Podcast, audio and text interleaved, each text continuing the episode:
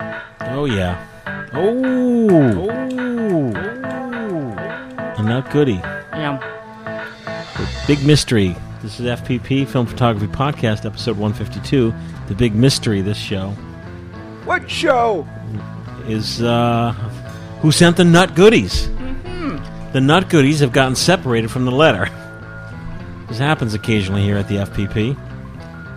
So the question is, who sent the nut goodies? Now, in future episodes, we're going to find out who sent them because we're going to find the letter. You might as well come clean now. That's right. Who sent them?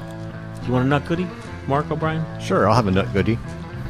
Won't spoil your appetite for slabs. We're gonna have some slabs of pizza. That's I'll- what it's Uh, I'll called be here. good. I'll be That's what's good. here in New Jersey. It's called s- We'll get a Slabs. slab of pizza. That's So- a lot of nuts. So this is the the podcast for people who love to shoot film, film photography podcast. That's why it's called. I'm ver- my name is Michael Rosso. I'm a big believer of calling things what they are. Right? Don't mess around. Don't mess Yeah. around. No. Film Photography Podcast. And no, FPP 150. Ooh. Is that a Dr. Diet Coke?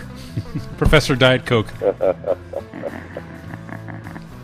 My name is Michael Rosso, and uh, Leslie Lazenby is here. Hi, everyone. Uh, Mark O'Brien's here. Hi, everyone. Mark Dalzell is here. Yeah, hi everyone. October 15th, 2016. This is exciting. This is Oktoberfest. It is Oktoberfest. And you know what I have? I'll tell you what I have. Nut goodies.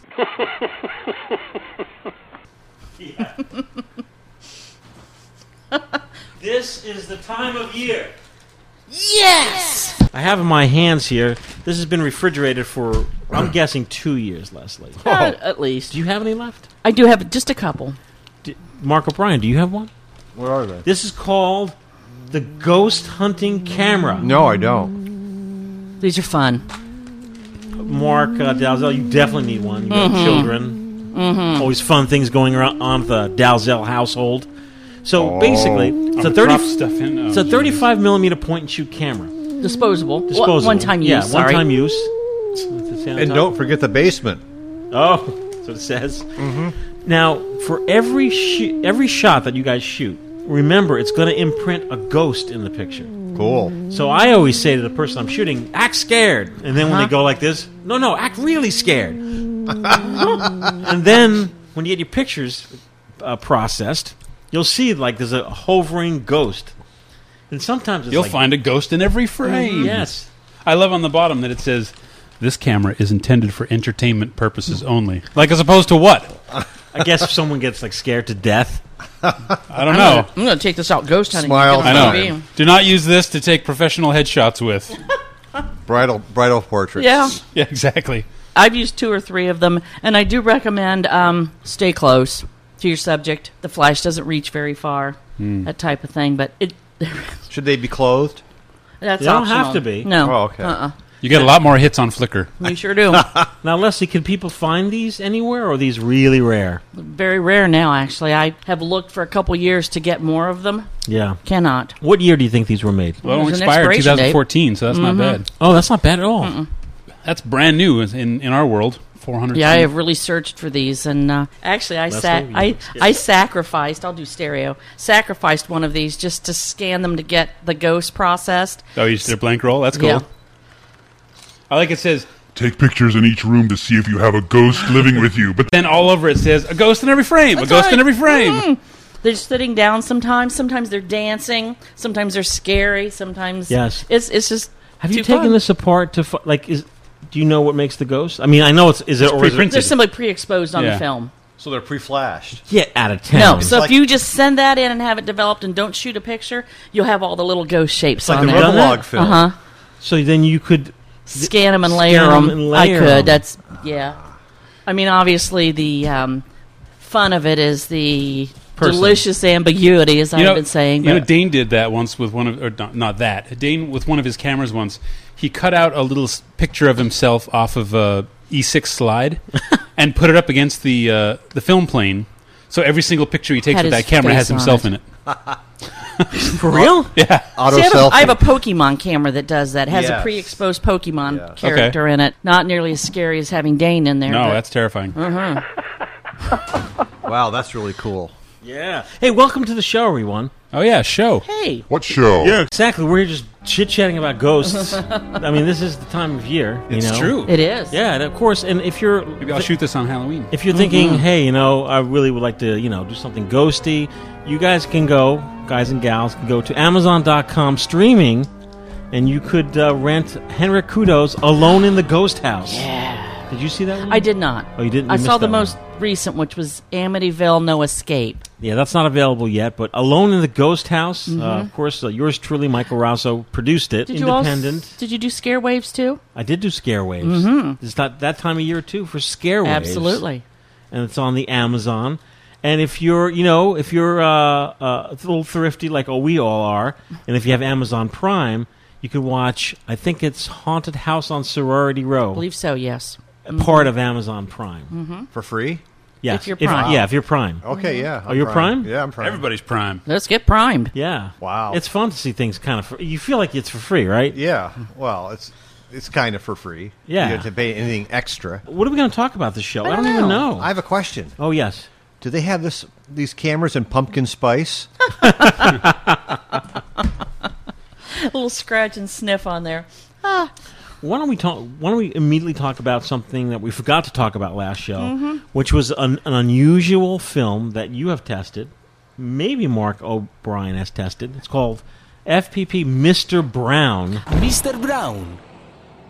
Mr. Brown. Mr. Brown. No, I have not tested. Mr. Thirty-five millimeter black and white film, ISO six. If you own a Canon EOS camera, you could actually dial down to ISO six. Did you try the Mr. Brown? I have not. Mr. Brown. Mr. Brown. And I always think of Mr. Brown iced coffee, but I think someone sent me an email mentioning Mr. Brown from uh, Quentin Tarantino film. Oh. Reservoir Dogs. Yeah. Yeah. Mr. Brown. Mr. Brown. Αυθεντικός καφές. Uh, Leslie, what was your? Well, first of all, it's in the FPP online store. Yep. It's been two dollars and ninety nine cents secretly for all these months since the summer when I panicked and called Leslie. I'm like, oh my god, Leslie! What the heck? Like all this, I didn't order it. It just showed up in the mail as part of an order. I mean, I paid for it, but it's like mount uh, as I say to Mark O'Brien, miles of film, miles. And I'm like, oh my god! Like the, my he- my head was in my hand because I didn't know what it was. And we kind of thought we knew what it was, but then we didn't know what it was. And I said, "Oh, I don't think this is what we thought it was." I ordered Blue Sensitive. Yes. And the blue sensitive is was a yellow base Mm-hmm. film, and all of a sudden brown shows up. and the ho- the base is different. It's thicker, Right. tougher. It's not that thin, durable stuff, but definitely thicker. And, it's brown. And then when I filed a complaint in English, translated, you know, it was just uh, uh, you know, ongoing. Then they sent uh, the blue sensitive, and then the blue was lavender, yes, lavender based. But we thought it was super positive. Yeah, so Leslie and I are talking on the phone. and we sound like two crazy people. No, it's blue. Well, it's no lavender. No, Well, this one's brown. Is the Uh-uh. Yes, brown sir. the lavender? Is the is the lavender supposed to be the yellow, or is the yellow supposed to be the Now brown? listen to me, Mike. I think the brown is the yellow. I think the brown is I mean, you're like, no, it's no, not the it's, yellow. it's not the yellow. It's- and see what I don't realize. The Come on, lavender's the I've yellow. got this in my head. I know what this is. And then Mike, but see what the problem Mike had is he's got the language in his head from the country in which this came from, and he, everything they're telling him is like, oh, mother, you know, They were telling me all sorts of crazy all things. sorts of crazy things. So, this I would Mr. just- Brown comes in. I would just send them a message that says, "Send me one roll of everything you have," because they might doesn't, have some no, really see that exciting doesn't stuff. matter No, it because doesn't. when you order blue sensitive. Expect yellow. For years, it comes in in yellow, and now it's coming in a different color. Is it blue sensitive? Is this a joke? But they Has might it have some really changed? wacky stuff there that you don't realize. Oh, I think they there do. could be a, a new person packing the boxes. They Could have all- run out. Could be that theory of they just turn all the lights off, close their eyes, pull something on the shelf, put it in the box, and just giggle. yeah. but I have to. But- I have a responsibility to the people who shop at the FPP store to deliver something that they know what it is. But now here we are in beautiful October, and we know that the yellow, the the blue positive yellow, is now lavender, Yes, and the super positive is still super positive, yes, it is. which is like kind of a gray translucent. Mm-hmm. By the way, if you're like, what the heck, are you guys talking about? Film photography project. Go in the store. 35 millimeter films, and you see all this low ISO hand rolled stuff. That's what we're talking about. The Brown was a mystery. And these are all Shvima films. Yes. Uh, And The Brown was a mystery. The Brown was a mystery. So what do I do? I press the panic button, call Leslie. And he says, I think this is this. So that's how I started out. We think it's this ISO um, 1.5 something. Yes. And so the, what I usually first do is I, I'll bracket. And I'm Okay. not sure, but I may have even brought those with me, some of my tests. Oh, look at that. Um, let's see. That's MZ3. I don't know, but there's a bracket in here. But That- anyway, I'll do, I'll do a bracket, and I'll do what I think maybe What does is bracket mean? when Bracket you- means um, I start at what normally I think it is, and I'll meter for that. Then I'll do a plus one, which means adding one stop of exposure, whether it's shutter speed or f stop, it doesn't matter. But you don't change the other one. You don't do this in automatic. In automatic, you change one, the camera changes the other.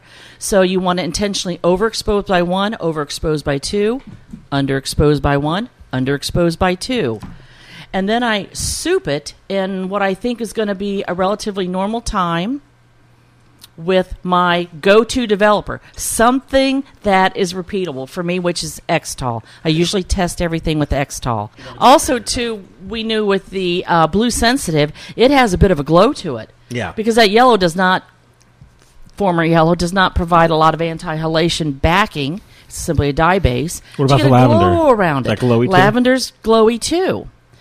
This was not. This stuff was fine grain and sharp and smooth and creamy and dreamy. Smooth and creamy, dreamy. Brown. It's Mr. Brown film. That's right. That's the name, Mr. Brown Film. Right. But it's kind of what I go through testing, and then all at once he says, "I just got another shipment. There's some lavender film in here." So you know, it just I was going out every night testing little strips. I would he would send me maybe rolls of 24, but I would cut them. Right. You know, I'd just shoot my six frames or five frames, cut them out in the dark room, load them on, process them, and evaluate, and away we go. But I got to tell you, um, I, I think I, am going to bring this up because I really want this. Um, you said, You really like that, Mr. Brown? I said, Yeah. He goes, Would you like 100 foot of that? I said, Yes, I would. Did I send it? no. I'd like a hundred. But uh, so I really don't know if it's really selling well, of course, and that No, I'm kind gonna of thing. send you no. the- I'm gonna send you But the 100 I really like that film. And see, there was another thing that that ASA changed. So doing that bracket helped me evaluate what the new ASA was. I started shooting like that all the time with it, doing some push processing or some diafine, and it just it just was not blue sensitive film. It's just nice films. It not is blue a sensitive. very, very nice low speed film. Little snappy, but not not super duper high contrast. But it's a little snappy. In fact, it was not. I did not like it in TD three, the photographer's formulary developer that FPP is now carrying. Yes. it was ultimately just incredibly too flat for that. Okay. so it's not an ultra contrast film, but it's snappy. And when I was testing it, it was very bright and hot out, uh, middle of summer type of thing. But it gave me very scannable negatives. It's very flat. It's a joy to scan. And for two ninety nine a roll, right now. you thank you Not for long. not for long. Next two weeks. Um, and when it's gone, when, oh, you, when you don't know what they sent you, how do you get more of well, it? that's the o- that's the thing. I do. I mean, there's some most of the things I don't know, but the things I do know is that when I was trying to figure out what it was, I'm Mm-hmm. like, oh, is the brown la- is the brown the yellow? Is it this? They're like, no, this is this is a what we sent you of the brown. They said that's it. So, it is limited, done. but it's just a lovely film to play with, and Yeah. and um, I I think you'll like it. It's and uh, of course Mm-hmm. it has a uh, all new spoof illustration done by uh, Lauren Bagley, and it is uh, the FPP version of Mister Brown. Have you seen it, Mark? Yes. and uh, I was kind of surprised when I saw it. I'm like, oh, check it out. Hey. hey, wait a minute. hey Who was that?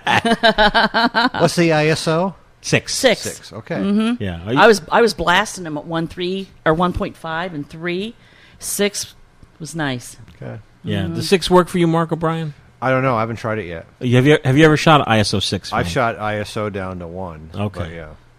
Okay. Have you shot any ISO six film? Yeah, um, I shot. The, you had something once that was point three. Remember? Yes. that Oh, yeah. super slow stuff. Oh, super was it super I positive? forget what it was. The it was, yeah, it was some oddball stuff. So, Mr. Brown, 35 millimeter limited hand rolled film. It's right now in the film photography store. filmphotographyproject.com. Just click the store tab. Next two weeks, that's our special. And it kind of all rolls together because uh, Leslie has been. Leslie, Mark, and all these guys have been using different. Ca- I'm, you know, I've always been just D seventy six. That's it. But now, my, you know, sort of like my mind has been opened. We're now stocking different chemistry at the film photography online store. My Kodak rep would be like, Okay, if you want to carry some of this, have some of that. so now we have HC 110, we have uh, Kodak X Tall, we have the TD3 from the Photographer's Formulary, uh, we have Good old D seventy six. It's not gone. It's there no, we for have you. D76, uh-huh. and we also now carry a paper developer called Dextol. Dectol. Dextol, yeah, Drop the X. Dextol. Drop the X or the S, depending on how you're spelling it in your Yeah, head. Dextol. Uh Uh-huh. huh. what do you think Mr. Brown worked best in? I tested it in um, Xtol because that's I know what that developer does, Right. and you've got to have a fixed somewhere when you do that. And then I also believe, um, and it would be on Flickr, but I think I also ran it maybe in Diafine, which is a specialty developer, but sometimes it tells me things about film. But for me, the Xtol was great, and I, I was trying to think what maybe some other people were running in it. I can't tell you right now. By the way, folks, Film Photography Podcast episode. Oh boy. Episode 126 was a show we did all about photochemistry. We kind of went down the whole list. We did, and we talked about what D76 was and our this and favorites and that kind of What they thing. do, and Mm-hmm. so I, I highly suggest you kind of you know roll back. We are going to pinpoint and talk about specific chemistry, like for example, this show. What show? Why, What why show? Xtol? Like what? What is Xtol, and like why? Well, you know what? And why do you like Xtol so? Why do I much? like Xtol? Actually, one of the reasons, and I had some notes on this, but I'm not finding it. So You I'll just- know enough about I just it. freewheel it. Yeah. Years ago, when they introduced this, Xtol first off is a. It's really only has about three chemical components, and one of them is vitamin C. This is a very low toxicity developer. I like to use it when I have a bunch of young kids in the studio and they're doing film for the first time. Yes. I got a vitamin C developer. So a lot less, less toxicity. And when they introduced this years ago, their big thing was you can, and Kodak was always kind of picky about this. Well, we'll give you times for Kodak films, but you're on your own with the rest of them. I like that. Is that how they said it? Well, of course. Was he wearing a Actually, tuxedo and the a top original hat? Kodak processors would not process anything except Kodak film. Did he look like the guy from Monopoly? I believe so. Thurston Howell III may be more like, but uh, but they gave times for all kinds of films. So immediately, that's the developer I went to in a commercial darkroom. I had times for everybody. Very fine grain. It is a two part powder developer. You mix up A and B, and you can mix it at a very cool temperature. It will dissolve. Doesn't have to be like 125 degrees to dissolve everything. So I can mix this really close to my temperature and use it right away. The original formula, well, it's always been the original Go formula. back up. Does Xtol what what temperature does Xtol have to be to use it? I bel to use it. Yeah. 68. 68 degrees. 68. Okay. mm, How many minutes, generally speaking, for your average roll of film? 8 to 10. Okay. But see, there again, there's that stock and working solution thing. Stock you could reuse. Do we want to just maybe give a quick rundown on that?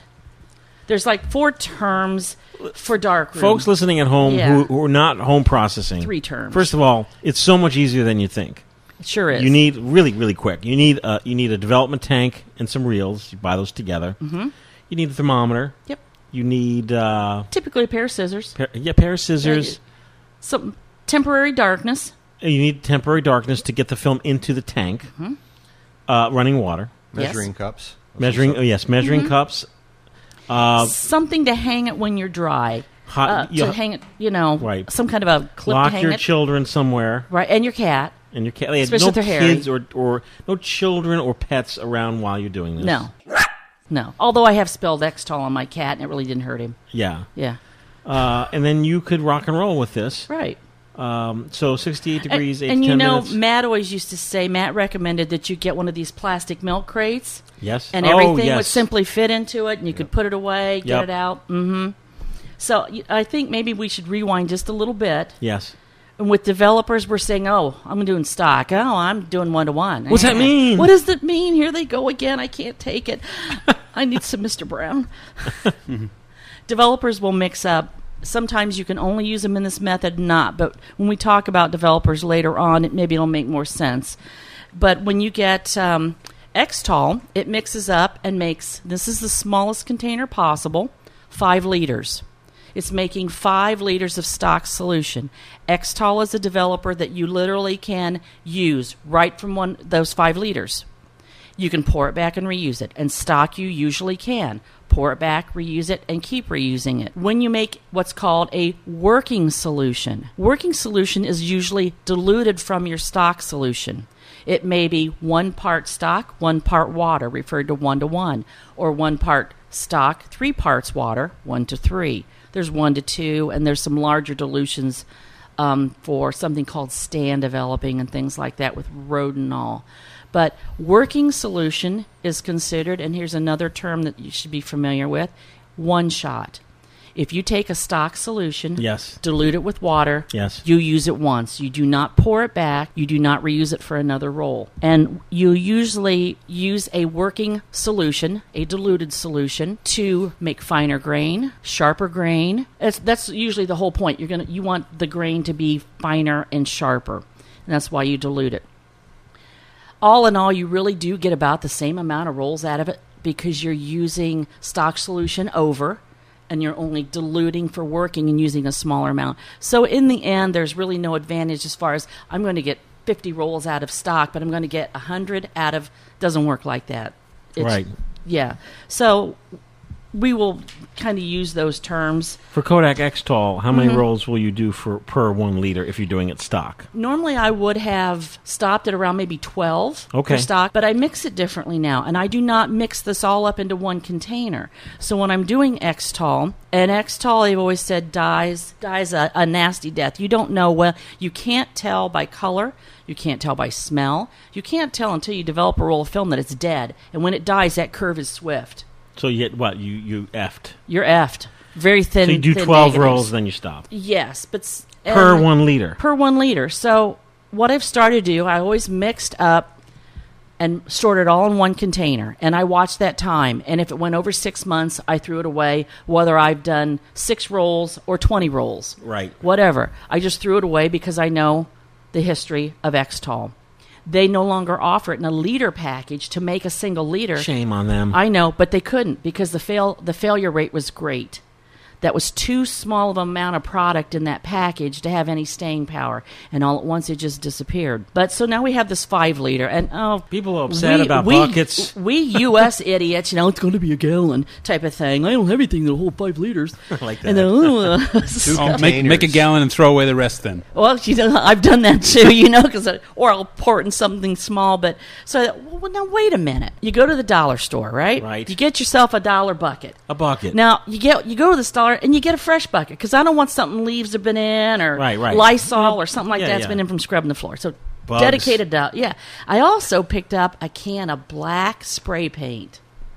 oh, how about that? Why? How about that? Because if you save some liter water bottles, or in my case, I save quart coffee creamers. They have a nice flip top, wide top on them. They always hold more than a quart. Don't want to save them? Get them in the FPP store for 39 cents. That's right. And they're clear. Recycled from my mom.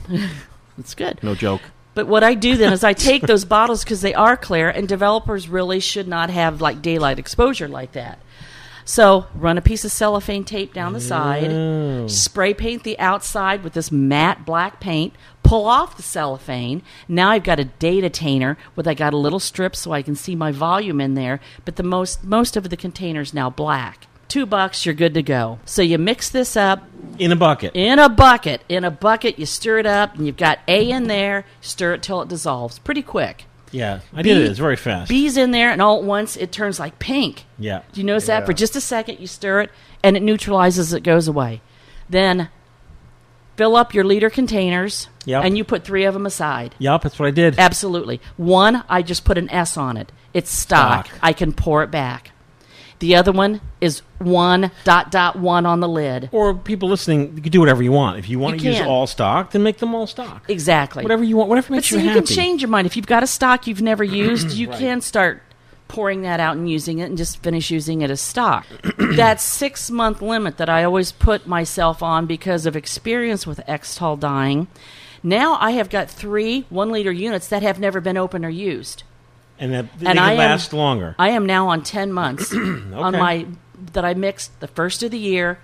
I've got one complete one left. I haven't opened and I have so far have seen no issues with this. So this is really allowing me to get every dime out of this because this is a developer that is more expensive than some of these others D76. Let's see I'm- how much it is over at the FPP. I don't know. A lot of places it's around 11 bucks. According to the Film Photography Handbook, FPP is the place to go to, you know, buy s- supplies. That's what I've heard. That's a good book. Yeah. Read it on a bumper sticker once too. Let's see what this price is. Darkroom supplies as the Mm-hmm. TrackMan starts to text me. Hey. Kodak Xtol, nine ninety nine. That is a sweet, sweet price. That's that's fantastic. How many rolls will you get out of those five liters if you're doing Hmm. stock? Maybe seventy Oh my God, for nine ninety nine. Can't beat because that. you get. no. I, I'm easily getting out of that stock twelve rolls out of that. Can this be Per- the go to Xtol for any film? I think so. Yeah. It is for me. I've really not had anything that I'm thinking. I think maybe I used some line separation film once, but I'm not sure that it didn't produce as well as in D76. Really obscure film. Nothing that FPP even sells, so obviously it doesn't really have a reason to exist. But For many- it's, it's my go to. For many listeners, I think that for me, me all as well. I think you know people heard of HC one ten, D seventy six. I think Xtol is like new to some people. It, it- it is one of their like newer it's not a more developers. Mm-hmm. common. Like do schools use it? Or not really? No, it's too expensive for schools. They're using that Sprint crap. what's it called? Oh. Sprint. Sprint. Who makes it? Uh, Marathon? out Not of Marathon town. Oil, but I think it's Marathon. Is the name of the company?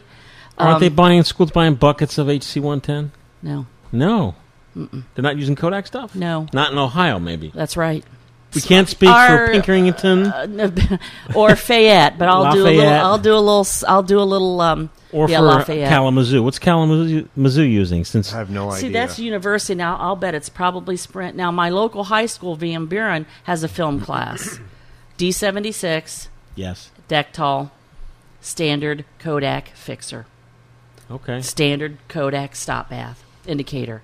So, Xtol, Xtol for me. Well, thank you, Leslie. You're quite welcome. So, Mr. Brown, 35 millimeter film, Kodak Xtol in the film photography store. Uh, you folks listening at home, or maybe newbies, or maybe people who don't listen at all, think like, "Oh, you guys, you know what? Even if you're not listening right now, That's pay right. attention. If, you're- if you're You guys not a are just- listener, You guys are just like a, you guys are just like an, an ad. You guys are- what, what the fuck? We're not an ad. This is uh, not a uh, commercial program, and the FPP online store was created and is for listeners of this show. As a matter of fact, I just said to Matt Marash on the phone just last week. I'm like, he thought it was cra- he thought I was like crazy. He's like, you're talking crazy. I was Crazy like, I'm going to put a password on the FPP store because it's like I'm like I don't want anyone going there that doesn't listen to the show because now it's kind of catching on and more people are ordering it and they think it's like Amazon and it's not. So I get emails of like can you reduce the shipping? Can I get free like just the store is for the you guys. You know what you could do is you could have a password on the site that changes every time there's a new episode. Somewhere in the episode is the password, so you have to listen to be able to get on the site. be like the Easter egg. Of, uh-huh. Exactly. Because because the uh, FPP this show Password is aardvark. What show? is it's a club. This is a club. This is your photography club. It's for you. It's not a gang. it's a No, club. it's a club. It's a club. Yeah. And I'm not Uh-huh. offended when every six months or every year you see like you know, I don't know, photo whoever or the mainstream sites mentioning oh you know, t- you know these are all the independent film like FPP never gets mentioned, and I think oh good because I don't want anybody to know because you guys you're like we're we're like you know You Sav- wouldn't want to join any club that would have you as a member.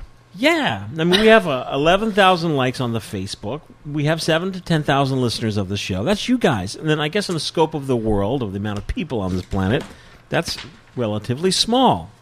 It is small. But I wouldn't want to feed that many people. No. And that sounds pretty big. So this is all for you guys. It's exciting because you can't just walk into any store, go online. You can't go on Amazon and get Mr. Brown 35 millimeter film. So it's all good. It's all great. I'm excited. I'm excited that you guys are listening, and this is what it's all about. If it wasn't for you guys and all the wonderful, beautiful feedback we get, I would just hang it up. You know, the fewer people outside the group that knows about that these great films, the more for us. That's right. That's right. Speaking of correspondence, uh, you could uh, write to us at podcast at filmphotographyproject.com. Here's a letter from our good pal Johnny Bryan. Oh, God bless him. He says, I was surprised to hear Mr. O'Brien mention David Plowden on FPP 150. I recently saw a show of his work at the Figge Museum in Davenport, Iowa. What show? That's F I G G E artmuseum.org. The show has images spanning his 60 year career, and it's worth a look if you are in the area. Another of his books that I recommend, Vanishing Point, Oh yeah. wh- which is more Good recent book. Uh, do you know about David Plowden? No, it's, that's a good movie though. Okay. it's about a car. a more recent book that has images from his entire career. It also has a good interview and statement by Plowden in the book. He has some ex- excellent images. Sadly, I don't think he makes images or prints in the darkroom anymore. He was planning on attending the show opening at the museum, but apparently was ill and could not attend. Keep up the excellent podcasts, Johnny Bryan. Thanks, Johnny. Yeah, He is a super pal. FPP Oh, yes. super pal, Oh, yeah. by all means. Yes, FPP Super Pal. Yep. And you I just- saw you Johnny Bryan up at Photostock. Get out Did. Yeah. I've always Oh. wanted to meet him. Cool. Did you have a uh, Did you have a quick roundup for photo stock? Oh, if you give me a few minutes to get my wits together, We'll No, do it just- next show. Just belled it Yeah, out. next yeah. show. because by next show will be in November, and by that time, people c- sort of look forward to next year. Yeah, yeah. Great, great, great. Uh, we're going to come back in a few minutes and talk about a camera, and we'll be right back. From Ansco, this year's big news in low priced cameras. Now, every Ansco cadet camera comes with an unconditional one year guarantee. If for any reason, even for accidental damage, your cadet fails to work properly, Ansco will replace it for just a few pennies postage and handling. Ansco quality makes this guarantee possible. And that's why only Ansco dares make this offer. No wonder camera fans are excited about these Ansco cadet cameras and camera outfits. Truly great values from $5.95 to $15.95. And here's more exciting news. Right now, with this free coupon, you can save 75 cents off dealer price on this Ansco Reflex Cadet outfit. Save 50 cents on the Ansco Cadet and Cadet Flash outfits. Get your free coupon today at your Ansco dealers. Hurry, offer is limited. Ansco Cadet Camera Outfits. If it comes from Ansco, you know it's A. plus.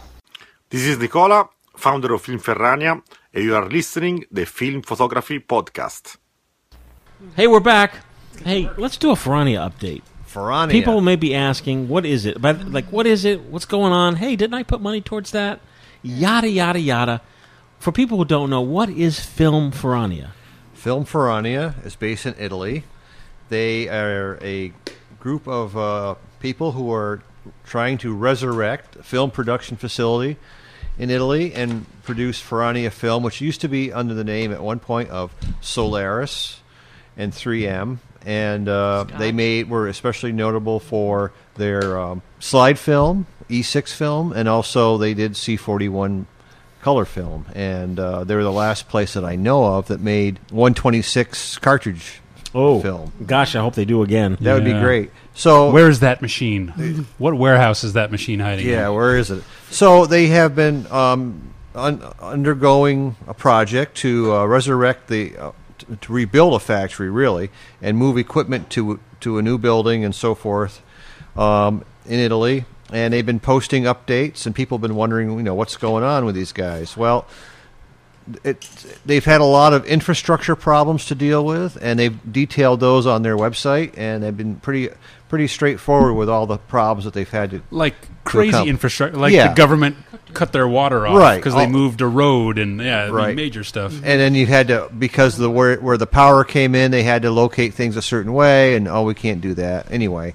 They've had to deal with things that uh, would drive us crazy, I'm sure, if we had to do do so ourselves. So, but the latest update is that they've actually got a coding machine running, Yep. and they've been testing it out. They are proceeding to keep going, and uh, hopefully, maybe by this time in the coming in next year, they will actually be pr- have product out there. We Yeah. shall see. I hope so. That Kickstarter was like a year or Oh, something ago, two- a couple years ago. Yeah, I've been waiting. And and I don't feel bad. I mean, for- No. for, it's we know that when you contribute to a Kickstarter, there's never a guarantee that you're going to to end up with a product. But these guys are earnestly trying to get the fact get their small factory up and running, and I wish them luck because we could use some color uh, film, uh, especially some color E6 film. It's a positive film, yes. Some positive film, and we're being super positive about this whole thing because we want them to succeed. That's right. Super positive. And on top of that, they're not only making a 35 millimeter film, a 120. They're making 120 and 35. Uh, 35 for now. Oh, they're doing 35 millimeter out of the gate. They're doing 35 millimeter. Get this, folks. 16 millimeter, you know, for filmmaking, and Super 8. Yeah. The Super 8, I think, is going to be very popular because everyone's screaming, like, screaming for a positive Super 8 because you could project it. Right. Yep. You could shoot it. That would be amazing. And then have a show in your living room. Right. Or you could you could still transfer it to digital and edit it, you know, as I do with my crazy movies. The last one, if folks who really pay attention, was was Ortley Beach, 1986. You see that one? I, I did, and I was going to say just today somebody commented on the funny sound effects you put in the Crab Fest movie. They like that one. Oh, the Crab Fest. Yeah. On the on, they actually commented. Uh, somebody in person said oh, in person. that they, they thought came the up sound to you on effects the were street, funny. "Hey- Hey, man, are you Hey, you're the guy from that Crab Fest movie. Those sound effects were awesome. Before I uh, I edited 30 years later, the Ortley Beach Tri-X, I uh, shot at Mork's. Hey, that's what's on your button. Yes, at Mork's uh, Fest, Crab Fest 2015. And that was 2015. 2015. That was a Kodak reversal film, I think. Mm. It was the Vision 3 film. Okay. And I shot a few different cameras and I Mm. edited it together and I'm just I'm I'm all up folks who are listening are not going to be surprised or shocked. I'm all about the sound effects. Scene 41. One, two, three, forget about it. Dawson Luna Pro F. One, two, three, forget about it. K14. Scene 41.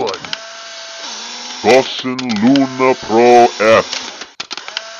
One, two, three, forget about it. When you say, but see, this is kind of a you say Kodak reversal film. Yes. And we think reversal film when we oh, think I made that, the wrong actually it's wrong incorrect. Reversal would be the ectochrome. So when you process that, were you getting a negative or a positive first run? I'm really gra- glad you brought that up because back in the day, It confused- yeah, reversal film, Tri-X is reversal film in Yes. filmmaking Mhm. because it makes a positive. So when you shoot Tri-X Super 8, you get a black and white positive image Out, out of the soup. out of the soup. Okay. Okay. why I don't know, but But normally it would have been done like on a negative because it would have been for a master to The- contact is the old term, but the Vision Is there a- Three film is, Mhm. as you know, folks that have been shooting it. It's a negative film. Okay. So you would shoot a negative film, whether you're shooting eight, Super 8, 16 millimeter, or 35. Which, by the way, Kodak ma- makes all three. You're correct. You would shoot your movie. Let's say you're making a movie, like a ba- even if it's a backyard epic, like I shoot. Backyard epic. You go to the Epic. lab. Let's say it's 16 millimeter, Mm-hmm. and they would make a work print. So they do a contact print and give you a positive, so that you could now you edit. can see it. You Yeah, could see okay. it, and this is old school. But- uh, and you'd have uh, negative numbers uh, on the on the edges. There'd Mhm. be edge codes. So when you're cutting your film, because it's a positive or your negative, edge codes match your negative. So you cut together your positive, and you'd be like, My, my masterpiece is done. then you would give your positive to a, neg- a negative cutter.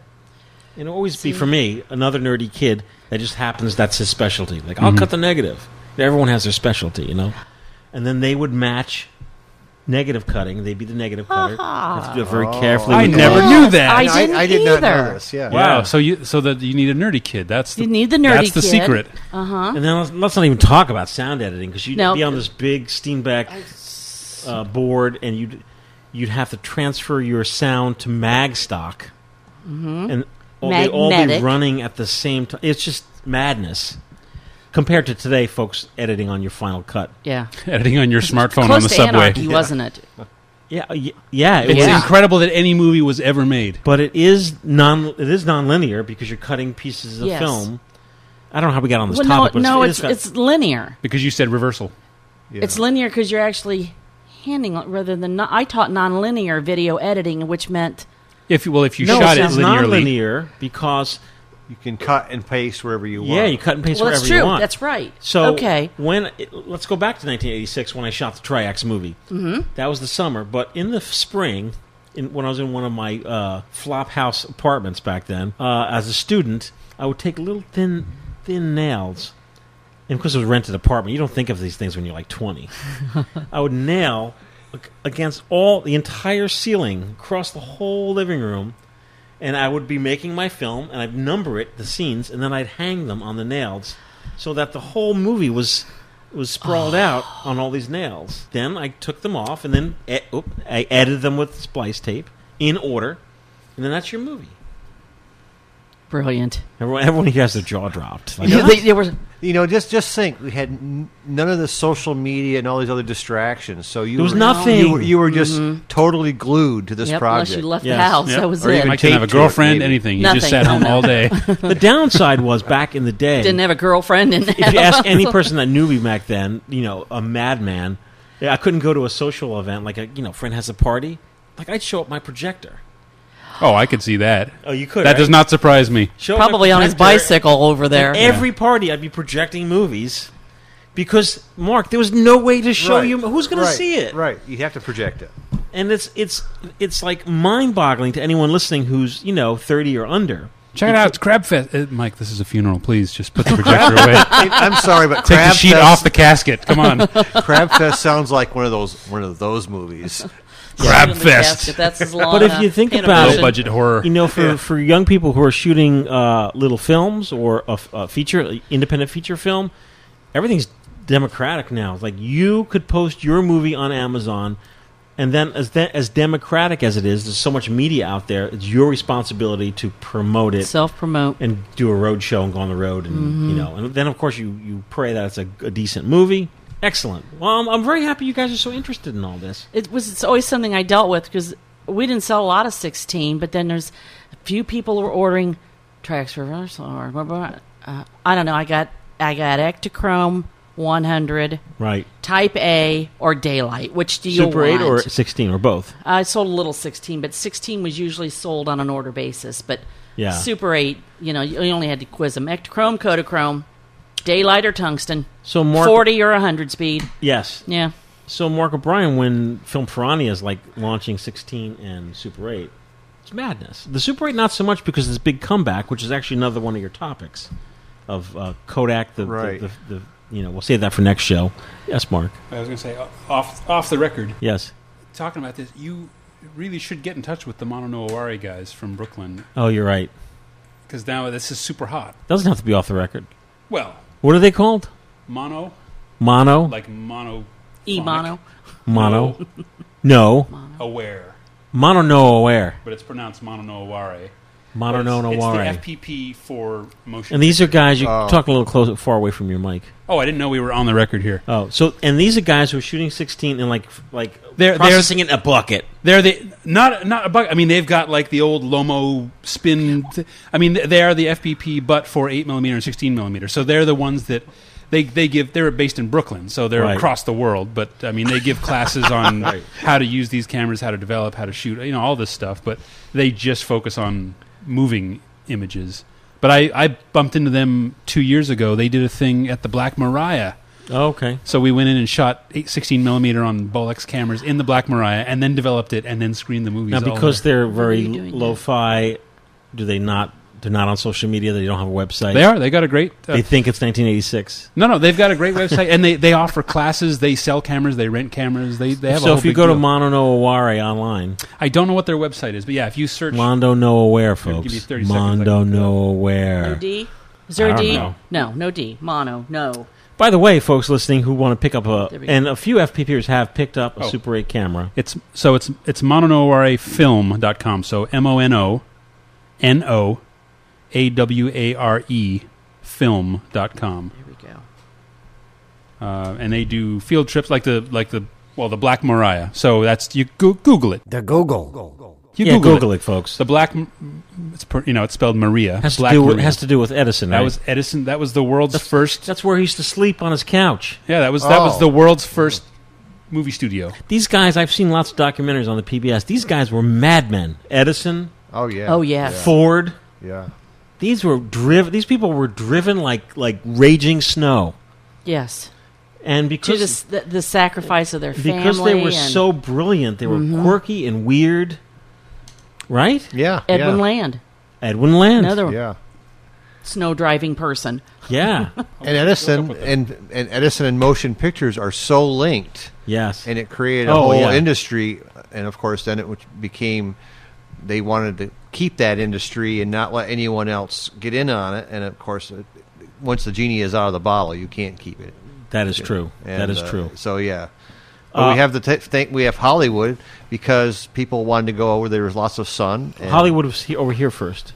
Well, he- over here first, but then the Uh, reason they had it wasn't called Hollywood. It was Fort Lee, New Jersey. Fort Lee, yeah. and then they two things they wanted to go out where they had more sun, but other thing was people set up competing industries out there, competing uh, equipment. They wanted to go squash it, and they and the guys from East wanted to go squash it. I bet yeah. you they brought some guys from Brooklyn with them. I'll bet they did. Maybe. Uh-huh. Yeah. Oh, look at that film stock distro. This will give you a boner. Here, scroll up. this is the FTP store for motion. Look at all that. Ugh. Oh no, Keep no, going. no, Go, and go, no, go. no, Oh, no. Fujifilm. Look at all that. Ooh, Okay. A- Agfa. Yep, yep, yep. Ooh. eh. Oh. Oh. Vision 250D. Yeah. My God, they have everything. Exactly. I told you they're the More than FTP what they for need from the looks of it. 16.8 and super. So I know there were some FPPers who picked up a lot of FPPers picked up a Super 8 camera. It's an expensive hobby. It's it's not cheap by any means. 16 is really ex- so take Super 8. You may say, oh, it's going to cost you like eighty dollars per three minutes. 16, double it. Yeah. it's just double it, and then 35, keep doubling. it. What's what's the smallest amount of sixteen that you can buy? Is 100 it feet. hundred feet? Yeah. Okay. Whereas of course, Super Eight Yeah. regulator the fifty feet Yeah. units. And I'm, Okay. I'm stoked about it. If I could just get my Bolex working. Bolex is a hand crank 16 millimeter camera. It's not working? Napa. No, it just has a gummy gate. I got two. You got two Borrow one. Bolexes? Yeah. 16? Uh-huh. Gummy gate? No, s- solid. I shot, as a matter of fact, the last roll I shot, which was last year at Smoove, I was, I was so excited. I had uh, retrochrome in 16 millimeter. Processed beautifully, but the gate was gummy, so Oh. you know it gets stuck. So, chick- chick- so the whole thing is a blur. Each frame is a blur. Oh. Well, give me that, and I can I can fix it for you. But I can I have one that's Yeah. like pristine in the box that I can loan you. So now I can add a topic that we talked about filmmaking. Filmmaking one oh one. 101. Film Ferrania, I am stoked when they, you know, get their uh, their factory up and Yeah. running. Uh, and of course, the U.S. rep for Film Ferrania is none other than, than Mr. Dave Bias, the former VP of the Impossible Project USA. Mm-hmm. Oh. And I've taken some secret trips over the river to Manhattan and uh, sat and chatted with uh, Dave about this, that, the other thing. Cool. Yeah, I'm very excited. Thanks, Mark. Wow. Home movies are getting better than ever with the new GAF Super 8 movie cameras. They've got professional features like through the lens viewing zoom lenses and through the lens automatic exposure meters. They let you do things professionals do without all the work professionals do.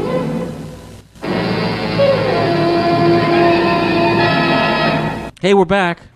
What do you got? I'm not Mark O'Brien. Oh, Mark Dalzell. Dang, dang that coffee. Uh, yeah, right? No more coffee for you. right.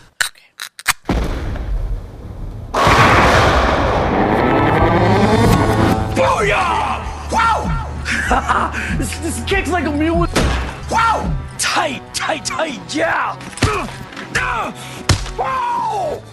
Damn, man, look at that, look! Booyah! Wow! Uh, I've got another Voigtlander.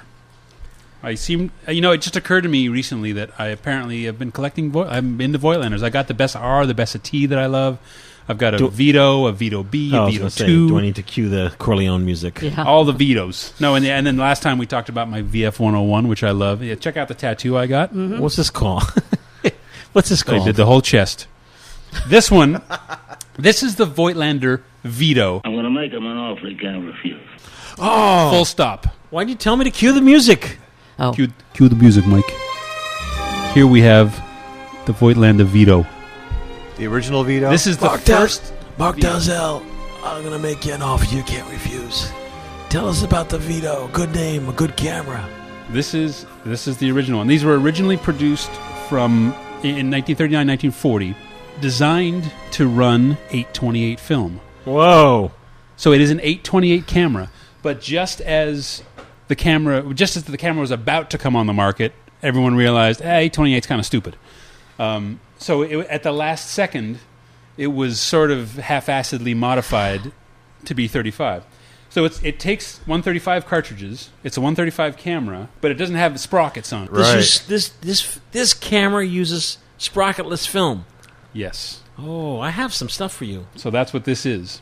It's a sprocket. So it, I just put a roll Whoa. of 35 through it, um, and it will. It does have a frame counter, and it does stop on the frames, but it's a friction stop. It's not Oh. a sprocketed stop. D- does it is it a little wider? Does it shoot on where the sprocket area would normally be, or no? It doesn't because that that was the one modification they made to the camera was they did reduce the um, Oh. mask size to be 24 by 36 or whatever, you know, standard size. Originally it was designed to be 26 by 38 or whatever. Will eight, will sizes. eight twenty eight fit in there, or no?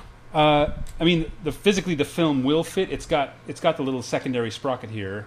I mean, the spool that you can put it on, but it's designed to take a 135 cartridge. Gotcha. It's not designed to take an 828 spool anymore.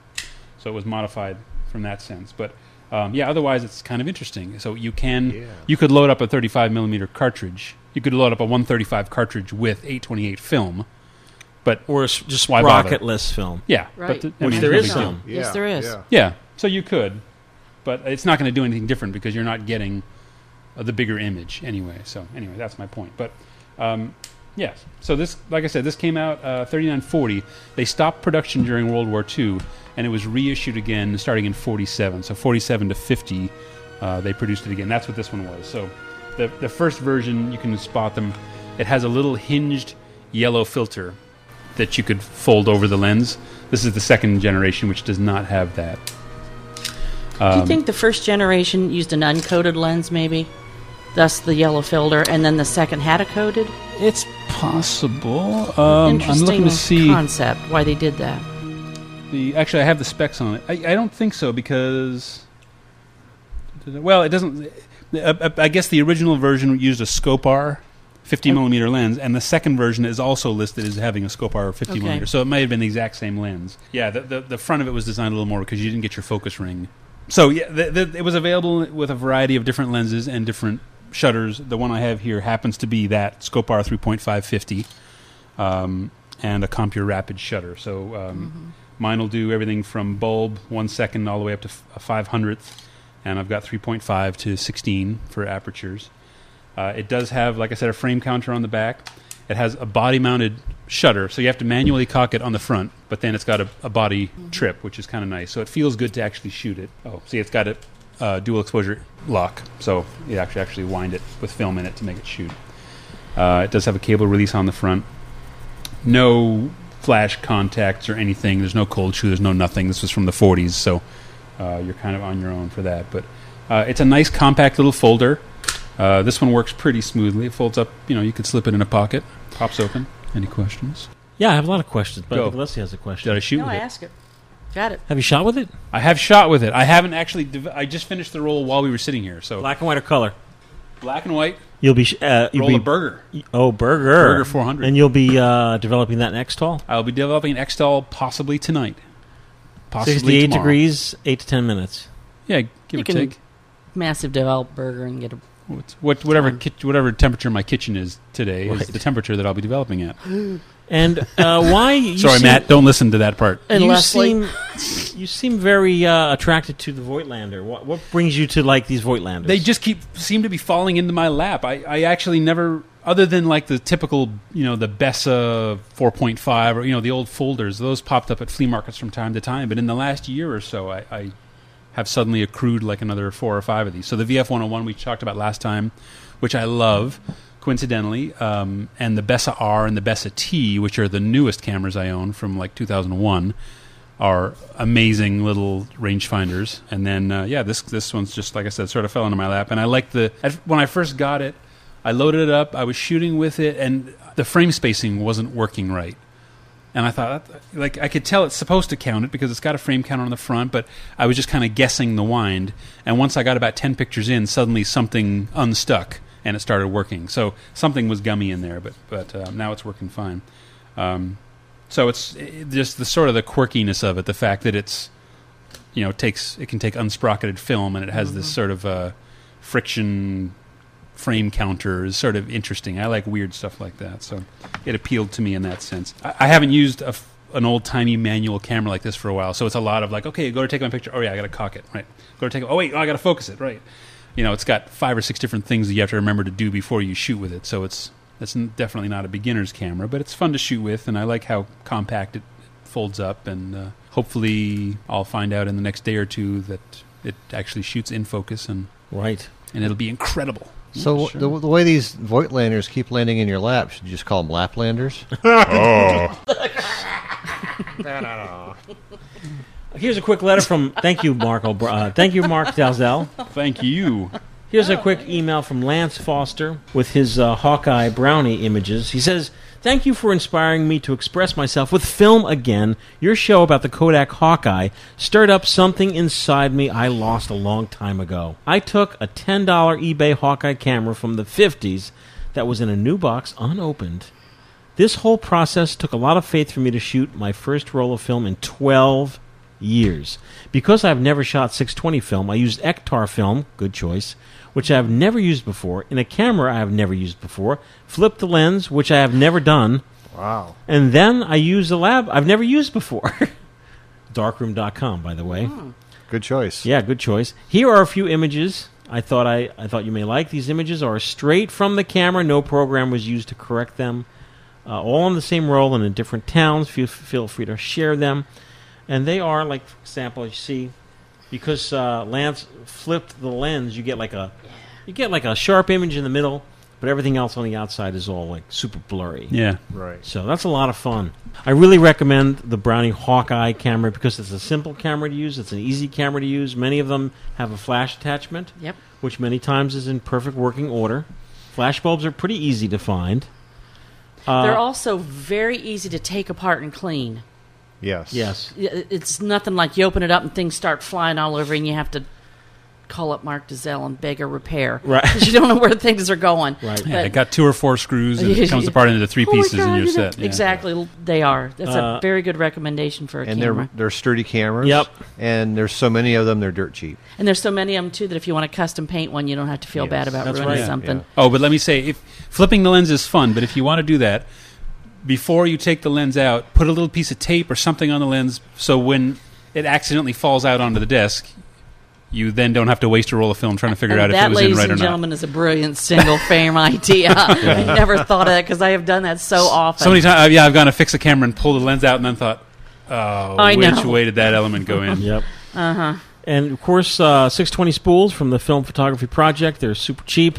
If you want to get any roll of 120 film and at home in your darkroom, it may seem like a chore, but it's really not. I but, could but, uh, what if I don't want to do it? go right to Film Photography Store. We have every possible flavor you can imagine, and uh, Excellent. it's 10 bucks a roll.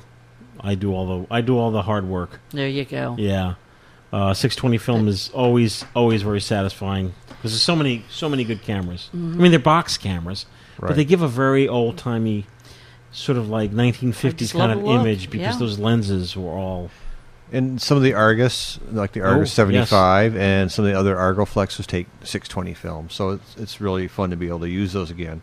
You Or- couldn't resist mentioning Argus. Well, I can't, you know. I'm, I'm sorry, I have to now and then. But the Argus 40 is even better because it does have adjustable aperture and and shutter speeds. So that's that makes it even better. Mark O'Brien is from Ann Arbor, Michigan, of course, home of the Argus Museum. Yeah, it And- is. Home of Argus. And you could uh, Google search Argus Museum and come up with the site. And Yes. of course, if you're going to visit Ann Arbor, besides calling up Mark O'Brien, Well, Oh, please don't call me, but you can go to 525 West William Street in Ann Arbor, and that's where the that's where the Argus Museum is located. or uh, You, you can email Cheryl Chid- Chidester. Yes. and she's the curator of the Argus. Or if you want to visit a camera store, where would you go in Ann Arbor? Camera Mall. Camera Mall. Awesome. They have a giant Argus C3 that is worth the price alone Of admission. Of admission. Your That was- face lit I up love like a that thing. Christmas tree. That was the man. coolest you, you thing were ever. So happy to see that. So many of our listeners uh, use autofocus SLRs. Let's open up like kind of a group Oh, yeah. discussion. Mark's going to lead it because today, uh, well, you know, before we uh, record, we go through uh, do- school donation cameras and usually have a lot of fun, a lot of grief. Autofocus SLRs, the good, the bad, the ugly. Uh, some were made real well. Some were made like garbage. Yeah. One of the things that a lot of uh, people make the mistake of doing, and they think, oh, I want to shoot film, so I have to get an old camera. Right. And you don't. I mean, they, the the most recent autofocus 35 millimeter SLRs. Well, there's still there's still some that are being made. The Nikon F6 is one, but we won't need to, we don't need to talk about that. We can talk about things that are much less expensive. Basically, all the functions that you can do with a, an old fashioned manual camera, and let's say something like a Pentax K1000 or a Nikon FM or a Canon uh, FTB or something like that, you can duplicate all those functions just by turning a switch on your ca- on your cameras to manual, and you can do all those things. You've got a meter in the camera that shows you what your exposure is going to be like, and and it will tell you if you're over and under. Little LCD screens will tell you all kinds of things. But the other important thing is that these autofocus cameras are generally much more similar to your autofocus digital cameras that you may also be familiar with. Oh, yes. And so, if you're used to handling a digital SLR, handling a film SLR is really no different. Instead of being able to set your ISO to anything you want, you, you set your ISO to the film that you're using. And other than that, all the functions are the same. And sometimes you can share the lenses and all that. So, in, in many ways, it's a much better investment for someone who may only have modern lenses, autofocus lenses. You buy a used autofocus SLR. And the other thing is because so many of these were made, many of these autofocus SLRs are really really cheap. You can pick up like a Canon EOS Rebel sometimes for less than the cost of a probably a, a venti whatever at Starbucks and you know caramel venti yeah parmigiana half calf half decaf uh, make With that- goat's milk. with soy milk, Bombay. yes. and and so you can you can really get some bargains. On the other hand, some of the some of the um, upper echelon versions of these AFSLRs still command a pretty decent price, but in many cases they're they're actually worth it because they're some of them are fantastic cameras. They have spot metering and multiple zone metering and all kinds of things like that. Dial Bra- auto down. bracketing, Dial down to ISO six. Yes, all the- uh, yeah, You I know, start. those So there's weird things. and Mm-hmm. so what that gives us basically four camera brands to look at that had AF AF versions. Oh yeah, and Olympus had some, but nah, they See, Olympus started it. no, they didn't. they made the Pen- first consumer. Pentax started it. They made the, with the batteries in the lens, AF. Oh, OM okay, okay. The OM88s and 77s Okay. and and no one ever but- sees those. I have a couple, Oh, of do you? course, but Okay. uh, Leslie and her Olympus. That's Yeah. right. Her Olympi. She had to My get her Olympus. Olympus in. Aside from the Olympus 88, because the other thing is there are no autofocus other lenses that were made that are being made today that fit those, right? That's correct. That's right. Absolutely. So they're Mhm. basically dead enders. But so you've got Canon, you've got Nikon, and Pentax, and Minolta. And so if you're using a Sony Alpha mount camera, um, it's the same as the Minolta Maxim mount. Mount A. And Called uh, um, the an A A mount. mount. Yes. Mhm. You've got some choices out there. And as we've been going through doing these marathon sessions of getting cameras ready for schools, we've had a lot go through our hands. Mm-hmm. Mhm. And uh, our hands were turning turning black and black with all the goo and everything. But a lot uh, of Nikon N2020s. Oh, and yes. Minolta 7000s. Yes. and and so you can also get a feeling for you know what what people were using a lot of, and so we all have our favorites. And and since I'm a Nikon guy, i'm a canon guy i'm a Oli guy, girl. Yeah. I'm a non autofocus guy. But but I had to switch up because of the Olympus ollies didn't maintain. So we've got our favorites, and we can certainly tell you which ones to avoid. And the thing is, I can tell you what auctions to avoid. Yeah, what auctions to avoid. And, and the other thing there is because they are cheap enough to you can maybe build a small stable of ones that you like, and then you know have one kind of film in one, one kind of film in another. And I'll start with Nikon, and I can tell you the ones that I think are good value for what you get. And which ones are other most also the most um, durable and, and utilitarian? Because Nikon had a habit of at a certain point they started producing two levels of cameras, or actually three levels of cameras. They had the consumer, the prosumer, and then, of course, the professional cameras. So something like a Nikon F5 would be a, their pro version of an autofocus SLR. The F100 would be the prosumer version, and maybe the N80 is the consumer version of, of that same line of, of, of, of cameras, given that time period. But in the beginning, a lot of their autofocus cameras took any lens that Nikon made. They took uh, manual focus lenses and they took autofocus lenses. They metered with everything. And one of the things that you find is that the, the consumer level cameras, the more recent versions that were made, uh, such as the N the N60, the the um, N50, the N55, the N65, the N80, did not do not meter with manual focus lenses. They have to have all the electrical contacts of the lens to, to, to be able to, to give you a proper exposure. You can still shoot them in manual mode if you want, but you don't get any metering information. So, but if you all you have are autofocus lenses, go for it. And then you go down to um, another camera, the N90, which if you find one in really good working condition, they're excellent buys because they, you can buy a vertical grip for them. Makes Oh. them really Mm. very pro- very professional. I We've guess. seen all these cameras in the school donation. Yes, I've seen a lot of these, and the N, the N90s and some of the other um, Nikon sometimes suffer from the covering getting kind of s- sticky feeling, Yeah. and that's not so hot. But we got to find a fix for that. yeah, there should be something like you can spray it with People something, are Lacquer it or using- something. Baby wipes to get the stickiness off. Yeah. I'm Does it tr- come off? I, I've never been able to get it off.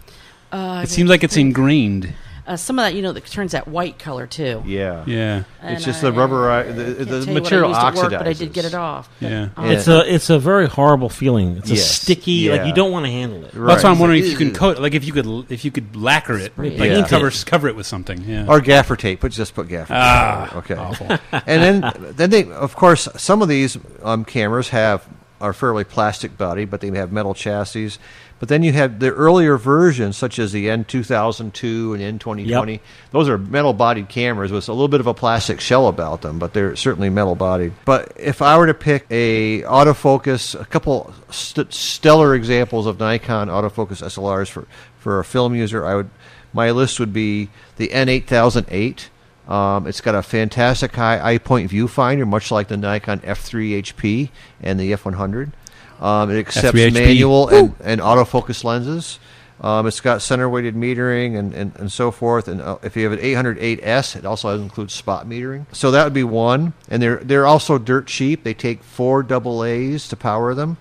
No special batteries. The F100 was to be the next one on my list as a super camera because it is it is um, equal in every way to the F5 in terms of what it can do. It may not be as um, rugged as the F5, but it's a fantastic camera. And then if I was to look at um, going down the list a little bit, a little bit for something that was uh, more the consumer types. I would say the N65 is the one I would look at because it's very lightweight. It's a lot like a Canon Rebel, but it's certainly a very capable camera. Has different exposure modes and all that. So those are three cameras I would look at the most if I were looking for a used Nikon. And uh, other people may certainly have their favorites, but those are the ones that stick with me. And then we have uh, Pentax, Minolta, and Canon, and I'm sure you guys have some other ideas about those. I do have plenty of ideas about those. Yeah, good or bad? uh, I enjoy shooting all the Canon EOS cameras except for one, and that's and it's just by uh, it's just by experience. It seems I can't find a Canon EOS S, just a single S, that works. It's a very to me at least it's a very poorly made, easily easily busted. Is that a rebel? camera. It's a rebel. Okay, Rebel Rebel S. S. But the XS, I enjoy. I have two. Oh. I own two or three XSs, and I think they're they're smaller. They're a later model. Um, so I, I'm not going to say avoid it, But um, when you're buying on eBay, uh, just you know, always ask if it's actually in working order. If the if, if the seller doesn't know if it's in working order, see if they'll take it back. 'Cause, um, for, as soon as you get a test tester roll through it. I always like the Elan twos. I like Yes. that they're very attractive cameras and they, they have really nice features. Yeah, I always, I call them the uh, Canon EOS Elan. There's the Elan and the Elan Two. Now, of the Nikon's, which like which ones are you know avoid or there are Which or- ones to avoid? Um, there's back in the early '80s or mid '80s, they they were putting or late '80s, I guess. Um, there was a, a series. There's like the 4004, the 6006, um, and then they did the 8008. The 4004 and the 6006 were the consumer different models for sure, and the 8008 was much improved. I would stay away from um, also the N2020. that- That's sort of a it's sort of kludgy, but the other one That's I an think interesting word. It is. I, I the one I would stay f- away from for certain would be the N70. Okay. Because that one had a bizarre series of, of controls for doing things that didn't, that was not in the same mold as all the other Nikon's. Um, the nice thing I like about most Nikon's, you pick them up and all the controls are where they're supposed to be. They did not do that with the N70, nor did they do it with the N50, which was their had little buttons. They were trying, you know, it was the age of oh, we've got all these auto things. Let's see what works, right? Right. And until and then once they decided, okay, we, we're going to get away from these little dial things and then go to little keypads and so forth. Um, they finally eventually figured out which ergonomics worked the best and what people liked, and they stayed with that. So you can pick up a Nikon F100 and basically a D300, and it's the same darn controls for the most part. You know where everything is. And Wow. I can I know Canon went through that same thing too. They would move things around and and uh, which is you know if, if you're used to picking up a certain model and all of a sudden you pick up one just a little bit different, it takes you a little bit of time to get used to it. Let me ask a question. Yeah. The last five minutes, I feel like you're talking a different language. I don't understand. I, I have shot a roll through a Minolta 7000. That's my toe into the autofocus world, but I've never even shot an autofocus camera before other than that. When I look at these Nikon cameras, some of them are gold, there's Pentaxes, there's whatever. Even in the Minolta line, I see like a 500 SI and a 6000 and a 21, and I don't know what any of them mean. What's the what's the general pattern? Do you know, like can you can you sum up like Nikon the N means this and the bigger the number means this and No. the same with like i- is there No. any rhyme or reason to it? It seems like it's random. I, it seems to me they they did the same thing with their digital series too because their first owner of their first camera was the Nikon D100, which was nowhere near as as good as I think the the D70 in many respects, but it was the same megapixels Alright. and all. So it that. is Whereas- just as random as It's, it it's seems. just Not as with random. Minolta necessarily though, such as the seven thousand. There was a, a three thousand. 3,000?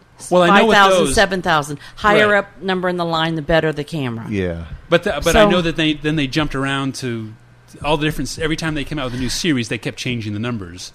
They did. Um, at one point, then they went to Maxim 7. Right. And then they did the um, XTSIs and that kind of thing. The, the 300, the 400 series SIs. I'd like to be at those meetings when they're actually coming up Yeah. with like the the, the the marketing meetings where some oh, they just do this. They go, where the "Let's name brilliant this." person comes in and is like, oh, we're gonna now be seven. It's just hard to keep track of. You know what? Yeah, it's or like what- cars. I always notice American cars, they call it the Cougar, the Thunderbird, the Bronco. With like German cars, it's the LS480. Like, what does that Right, mean? You like, are right about that. Lexuses and Infinities, and uh, they always have numbers. I don't understand. Yeah. So you can't keep track of what's what. No. And I think some of that is so much key, keyed up into marketing. You know, as they figure. Yeah, exactly. And so they also got on this track, I've, as we talked about before, of companies like Minolta having to say we need to have a new model every turnover Yes. every every Just 'cause year they or need two. something new to put, And, right? and- And that was right. that was Minolta's thing. Every two years, we're going to make a slight model change. It gets a new number because they think it's a new camera. Whereas companies like Olympus, my gosh, they make the OM1 for how many? They made decades. Didn't change that quick until they started into the point and shoot, and then more of that happened. But well, that's how they all. You know, that's how they all were with like when there on was F, you know, like for Yeah, the 25 Nikon F, years. the F two, the F three. They made those for decades. Yes. Yeah. because they Mhm. were great. And then suddenly every year they're coming out with something new and But the slightly other- Mm-hmm. change the ergonomics of it, or change the Mhm. case, or change the color, and they Yeah. all they all look the same to me. But the other th- part of that, if you look at when you're looking at the professional end, professionals want to know if I go in and buy a Nikon F3 HP, it's exactly what I expect a Nikon F3 HP or a Nikon 4 or F4 or whatever. That doesn't have to change too much because it might i- improve the features slightly within within that lifetime of the camera by maybe adding a new finder that they might add on or something like that. But with the, the consumer end, they that's their big engine in terms of generating profits. So they want to have, okay, I've got a Nikon FE. All right, now we have an FE2, which has got this little extra Exactly. added Planned And then- obsolescence. and- and- right, and, if, and- and of course, as we look back, some of these models, like the F, like the FM or the FM2, in, in, in my are, are are such different different cameras. Being the FM2N is a one four thousandth of a second shutter speed, which is Mm-hmm. Mhm. amazing. The FM just has up to a thousand, but there, but with the the- also the shutter sync speed on the FM2N is one two fiftieth um, for flash. So it's got all these major improvements. But then that was like the sort of this is the manual camera I carry as a pro when all my other stuff breaks, Mhm. right? So it was a much better camera, but. When you got into the plastic era, where all the cameras start looking really started looking the same, right? Um, Certainly. they just change the name a little bit and maybe they add or- or delete a feature on one thing or the other and it, again it's all driven by let's see what we can sell the consumers this holiday season yeah put it in a box or add an extra thing But your point about digital and film, uh, at least in the Canon EOS series, if you own a, a Canon EOS digital camera, if you buy a film body, you're going to know every. si- Right. it's all. It's exactly the same, Right. and that's a beautiful thing if you want to try film. Right, and it is. So if you've got a Nikon digital or a Canon digital or a Pentax digital, you can or a Sony, you can go buy their counterparts in film and be pretty sure that m- almost everything you have with lenses as long as the lenses are not m- made for a cropped APS-C sensor which will not work on a film camera because it'll still work, but you're you'll have part of your image cropped out because it's not covering. It's whole not the image worst thing circle. in the world. No, it could be worse. Because you see it through the viewfinder. yeah. So there's no surprise. But but- it, it, but there's so many AF lenses out there. You can try them and Right. uh, and have fun. And if you're a real crazy person, you can buy a APS film camera and use your Canon EOS lenses. And of course, it's totally confusing because APS is It's- in digital Right. is a is a common people call it APS sensor. Right. And as Matt Mirage says, it's based on the APS frame, APS film. But we're not going to talk about that Yeah. today. Advanced photo system, But pe- people may say, APS. "Well, why? You hold your head in your hands. Why? Why? Why would I buy an autofocus camera?" For me, at least personally, it's the perfect camera if you're going to visit your family because you can hand the camera to Aunt Linda, and I can't vouch for their framing, but everything will be f- in focus. Yeah, absolutely. It's very easy for them. And that's how uh, you know I, I shot a roll through that seven thousand. I tied a knot in the neck strap to make it shorter, and now my five year old daughter uses it, and she loves. I put it on fully continuous, and she loves walking around the house, being fashion show. She loves it with no film in it. With no, I she has shot a roll of film through it, but yeah, normally with no film. I think the seven thousand takes four AAA batteries, so it's easier to Yeah. reload with Yeah. batteries when she Yeah. kills it, and she just that's her camera. She loves Right. it. and you know, speaking of being able to focus, I have I happen to have my Canon AL one here that I was going to talk about sometime, but That'll roll right in. this this is you know what I thought Well, you we're were gonna talk going to about it next show. Well, I was just going to mention, but yeah, okay. Well, we can talk about it next Yeah. show, but yeah, this this has a cool feature for that fo- exact but problem. folks listening, autofocus cameras. Do you shoot them? Do you hate them? Do you love them? Let us know. Let us know. Podcast at filmphotographyproject.com. Uh, we need do need to go this show. We, we do want to hear This from has been you. like two and a half hours now. It hasn't been that long. people people at home like, yeah, two and a half hours. There was an FPP episode. I don't know when. you had- guys listening would know more than I because you listen to the back catalog. This is a show that's like over three hours. It's back in the back in the day. But we could keep doing that. I mean, we're That's we have a crazy. table of stuff in front of us. We, could do. keep talking Well, when for it like comes five back. hours. Uh, we do have to go. Sorry, I feel bad. Wow. I feel bad because we didn't get to talk about good Minolta AF cameras. Oh, that's a whole next episode. we're gonna No, talk that about was that. a, ties in. What's good? What's bad? Oh, well, what's- But- what's good, Let's what's drop bad? that in, yeah. I- really I, quick, love let's- the let's Maxim 600 SI, and a lot of people did because there was that button thing that was Mark was talking about. There's Oh. no. There's no buttons or menus. Everything is a dial, so it felt more like a traditional camera. Yeah, menus are the worst when I'm trying to menus shoot. Uh, are the worst. Ugh. I mean, with little fingers or big fingers or whatever. I'm trying to Or get the peep. shot, and I'm That like is- six menus That was a deep. wedding Yeah. camera. A lot of them use that as the first Oh, autofocus really? wedding camera. Um, and the Maxim 7 also incredibly well built autofocus, not 7000, um, but the 7. Mm-hmm. Mhm. And then um, I have never really used Canon too much, but I got this one in a box of that I bought for parts This EOS E. A2E. also known as I believe the EOS Five. Well, Mike is the is the This EOS thing E expert at the is table. fantastic. I love this camera, and I don't know if it came with this lens That's a or nice where lens. it came That, that's from. a much. That's a nicer 28 to. this is 2105 Yeah. USM Canon lens. This thing works wonderfully in limited light, low light. What kind of film is it does in here right have now? a- Uh, Portra 400. Oh, how about that? And um, You know, just I have looking at that camera- really gotten attached to that camera. I like that camera. When he just said what kind of film's in there, it actually shocked me for a second. I'm like, oh yeah, right, that's a film camera. Because I just look at that and I see DSLR. Right. Well, he has his DSLR sitting on the table. I've shot Well, county that's fairs for with that in low light, that's for official raining, purposes. Yes. and I really like that camera. That is my go-to Canon camera. Oh. So that would be one that I would highly recommend if you're going to buy a Canon. And I can tell you, we talked about like what junk to look for. The can the Canon EOS S that I've been like you know, you know, poo pooing. It's it's it feels like junk. Does the S stand for any other word? Yeah. but folks, listening, Scrap. this E EOS Yeah, there you go. A2E. E, Like just this feels good. Meaty. Yes, this feels really now, good. what some may fe- think is a disadvantage to that camera, and because I've always used a lot of Minoltas, it didn't work at all at first. Oh. This is it, it's great. Yeah. this Motorized takes the flash two closing, that's CR5 cool. battery. That is that big Oh, yeah. double what seven dollar $16 battery. battery, yeah. No, it's No. five or six bucks. But All right. that was the battery that was almost um, Minolta almost built all of their autofocuses around. So I was used to it and always That's a had nice them. camera. So it simply it did not bother me. Do, do you own any? Did you go le- like what I did? Did you go lens crazy? Like I went. I No. went.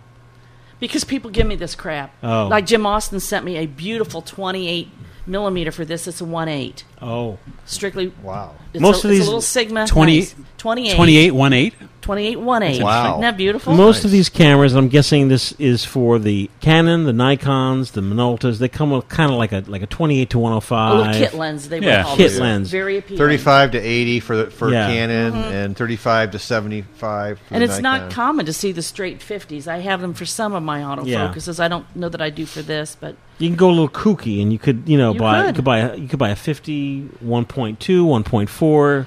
You could buy an 85 Yeah. millimeter lens. You could buy a wide angle. and some of those earlier AFs needed a lot of light. Right. The more modern ones, it's not really a big deal, but um, it it was on the early, so those faster lenses were essential. But We still didn't talk about the Minoltas, or did we? I did a Yeah, little she bit. touched on it the there. Minolta Yeah. 600 Skipped- and the skipped seven. past it to get to the Canon. yeah, Canon. Yeah, But- because the, the the later Minoltas, the lower like the XTSIs, they're really plasticky. Very much. And I, But and they you had see a- others in the series, like yes, they everyone do. else did. And when I go into the resale shop at the, like the Kiwanis place, they have at least half a dozen of those XTSIs with no lenses on them because people can use those lenses on their Sony Right. Alphas. Yeah. Yeah. I, I shot many and many a wedding with that Minolta 600 SI. Uh-huh. Because if I'd have someone going with me, it was easy for them. I could set it up, go. Didn't have to worry about them if they freaked about focus or something, Now- because it would get it. Now, if you folks can hold on for two weeks, Yeah, yeah. hold the breath. In the meantime, go to the FPP online store, buy some Mr. Brown, 35 millimeter films, 2.99 a roll. Buy some chemistry. We also carry tanks and reels, 120 film, 620 film, 4x5 film. It is the place to go for film. It's our it's our own secret little store. That's right. So if you're listening to this broadcast, if you're listening this far into the show, seriously, folks. What show? If you no, if, if you're like you know, what are we? Hour If they're still what? listening, they already know about the FPP store. Okay, I'll shut up. hey, I'll see you in two weeks.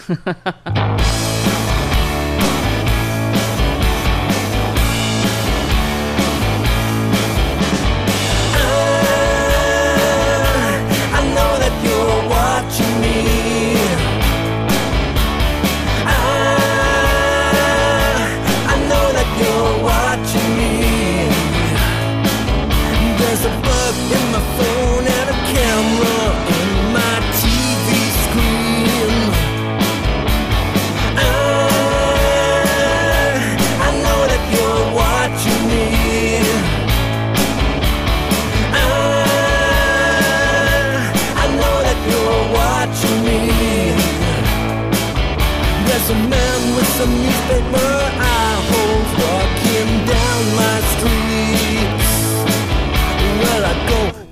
Ah, dark and the vegetation moves, and I hear heavy breathing. Pretty sure it must be you. I think I know. I'm sure you're watching me.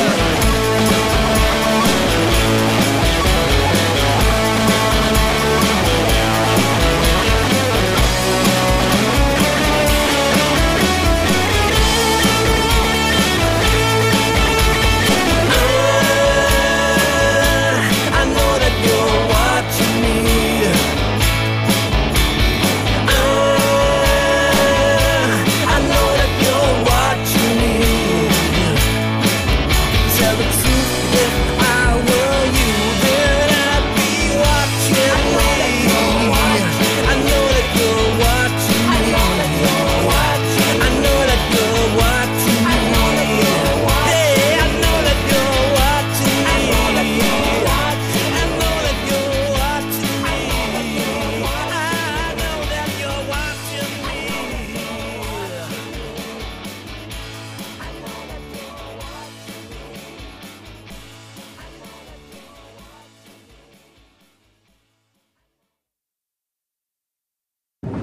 Just when I thought I was out, they pulled me back in.